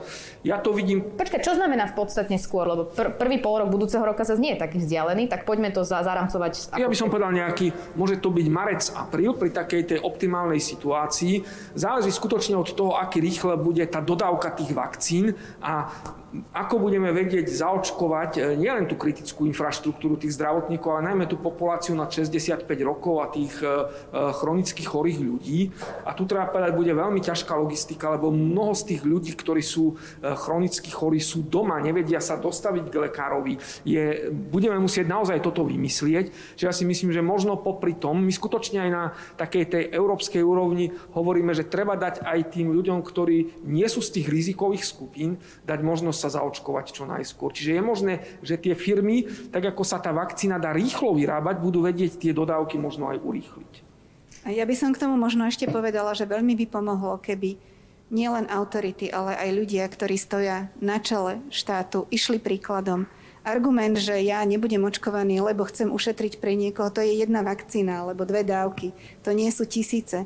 Čiže ak by sme mali naozaj ľudí, ktorí majú vplyv na spoločnosť a vedia ísť príkladom, tak by to bolo veľmi, veľmi účinné. Tak, pán Kus, to je e, slovo dobytky aj pre vás. Vy ste už ale sa nahlásili do, do sa znova. Prvého budete kola. potrebovať kľudne ako prvý. A... Ja, že vy zaočkujete pána Klusa. Ale teraz... Vidíte, to je vynikajúca dohoda. Neviem si predstaviť lepšieho profesora medicíny na takéto niečo. No práve, že treba vedieť dobre pichnúť, akože nie, ako... Ale sú Tieto naozaj Takže netreba sa báť ani toho, že nejaké obrovské bolesti. Áno, pani profesorka, prepačte ešte. Nie, ja som len chcela povedať, že áno, nepovedala som, ja samozrejme sa dám zavakcinovať. Dáte sa, áno. U vás, u vás som sa to veľmi nepýtala, dáte sa zaočkovať. Takže možno, že budeme mať nejaké očkovanie v priamom prenose. Spravíme z toho live, pán profesor. Dobre. Tak... A zavoláme aj Sandru, nech to príde natočiť aj s bumerangom, to bude úplne optimálne. Cez bumerang. Viete, čo to je bumerang, pán Gucky? To je, no áno, to je, to je taký na sociálnych sieťach bumerang, bumerang na inom, ako ste vy na Instagrame. Ale to všetko ešte, to, to vám povedia ľudia, čo robia policia Slovenskej. Syn vám to povie, alebo ľudia, čo robia policia Slovenskej republiky, Facebook a Instagram. Uh, pán Kus, nechávam vám úplne záverečné slovo. Ja som si odnesla veľa, uh, veľa ostalo nezodpovedaného, verím, že ešte bude priestor na podobných fórach diskutovať. Verím, že ľudia sa niečo dozvedeli. E, základ je asi komunikovať empaticky, ľudsky, e, aj zo strany verejných inštitúcií, aj zo strany ľudí, ktorí majú veľa odberateľov, ako je Sandra, ako je mnoho iných ľudí. A, a netreba sa úplne báť. Minimálne tá Európska lieková agentúra, ak schváli vakcínu, tak môžeme veriť tomu, že, že sa ňou môžeme dať zaočkovať. Určite áno, ja ako som povedal, tomu veľmi dôverujem. Prišli tie tri klinické fázy testovania, to je pre mňa neklamný dôkaz, že to bude fungovať, plus Európska lieková agentúra, neviem si predstaviť, že by si dovolila takú blama, že by schválila niečo, čo by nám naozaj spôsobilo narastenie tretej ruky ako sa niektorí možno obávajú. Takže poďme do toho, poďme príkladom, ako som povedal, ja sa na to teším. A chcem sa touto cestou vám všetkým poďakovať, lebo práve takéto diskusie podľa mňa vedú k tomu, čo aj my voláme strategická komunikácia a zároveň je to niečo, čo približuje fungovanie tohto rezortu viacej k našim občanom. Ja by som chcel na tomto mieste povedať, že mali sme skvelý tým, ktorý sa spolu podielal na vytvorení tejto relácie. Myslím si, že im patrí naše poďakovanie. Tu niekde sa pohybujú, niektorí ma práve fotia, takže ich touto cestou pozdravujem. Ospravedlniť sa za technický problém, ktorý vznikol so zvukom. Záznam by mal byť úplne bezproblémový. Od zajtra bude svietiť na všetkých stránkach, ktoré sme avizovali, že tam bude aj liveko. Vrátane môjho vlastného Facebooku. Na Instagrame to už je teraz. Čiže ak by mali záujem niektorí nedočkavci, ktorí nepočuli možno všetko, čo bolo povedané, si vypočujú ten, ten, tú prvú časť, e, tak už teraz je to na mojom Instagrame zverejnené. A poďakovať sa našim steným hostom. Ja si viem predstaviť, že stredu o 5. majú aj celkom iné záľuby a aktivity, ako sedieť tu s nami a dookola vysvetľovať veľmi zrozumiteľným spôsobom, čo vlastne robia a že to robia pre dobro celej spoločnosti. Toto nie je nič, čo by sme si nemohli vážiť, naopak je to niečo, za čo sa treba veľmi poďakovať. Ono to už býva zvykom, že keď sa ďakuje, tak sa zabúda na moderátora a moderátorky. Takže aj vám, Veronika. Veľmi si vážim, že ste prijali naše pozvanie. Urobili ste to fantasticky, takže za mňa naozaj veľký potlesk pre vás všetkých a dovolte mi touto cestou aj pozvať všetkých divákov na Hlbokú online 3, ktorú bude realizovať pán minister. Ešte nevieme termín, možno to bude až novom roku, možno ešte pred Vianocami. Pravdepodobne sa to bude viacej týkať zahraničnej politiky ale nechajme sa prekvapiť a budem sa tešiť eh, na ďalšie spoločné stretnutia. Ďakujeme veľmi pekne a dovolte ešte mne sa poďakovať všetkým eh, fantastickým účastníčkam a účastníkom. Pani profesorke Pastorekovej, ďakujeme, Ďakujem že ste tu boli. Pekne. Pánovi profesorovi Jarčuškovi, ďakujeme. ďakujeme. Sandre Svitekovej, Ďakujem krásne. pánovi Robertovi Gudskému, dobrý deň a ďakujeme a pani Katke Klingovej. Ďakujeme, že ste tu s nami boli. Ďakujem. Vytvorili ste podľa mňa veľmi produktívnu atmosféru a, a verím, že každý si potom tie už svoje ďalšie informácie budete šíriť vo svojich vlastných bublinách a a keď sa nám podarí tie bubliny prepájať, možno aj prostredníctvom diskusie, ako je hlboká online, tak, tak verím, že nás čaká ten nový normál a, a že nás čaká čo najskôr, lebo v to všetci dúfame. Určite. Ďakujem, pán štátny tajomník, že ste nás hostili dnes. Tešíme sa na ďalšie diskusie. E, záznam, ako ste povedali, nájdete aj na Facebooku, aj na YouTube Ministerstva zahraničných vecí a európskych záležitostí, na Instagrame, čiže keď ho budete chcieť nájsť, určite ho nájdete a vyzývame vás k tomu. Pozrite si, ak ste náhodou nesledovali live, lebo tu odznelo veľa užitočných informácií. Ďakujem všetkým, ktorí ste nás sledovali v obidvoch častiach. Technické veci sa dejú a to je v poriadku. Moje meno je Veronika Cifrová Ostrihoňová. Toto bola Hlboká online a želám vám ešte krásny večer. Ďakujeme za pozornosť. Dovidenia.